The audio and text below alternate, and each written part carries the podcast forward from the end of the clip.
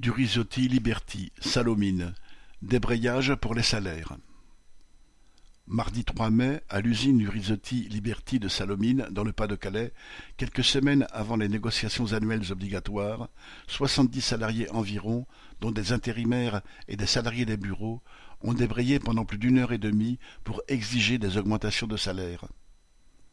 Depuis presque deux ans, les travailleurs de cette usine connaissaient plusieurs jours chômés par semaine. Actuellement, le ministère ayant passé commande dans des délais très courts, le travail a repris intensément. Cette usine transforme des véhicules, notamment ceux de la police. La direction avait prévu d'attendre le mois de juin pour discuter des salaires une fois que les commandes seraient passées et les salariés peut-être à nouveau au chômage partiel. Mais ceux-ci n'ont pas voulu laisser faire et ont préféré instaurer un rapport de force tant qu'ils ont le trésor de guerre, comme disait l'un d'eux.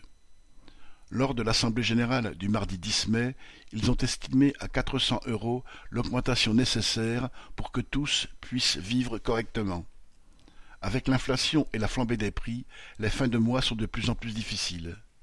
Certains ont raconté qu'ils devaient choisir quelles pièces chauffer chez eux ou calculer au centime près les budgets alimentaires.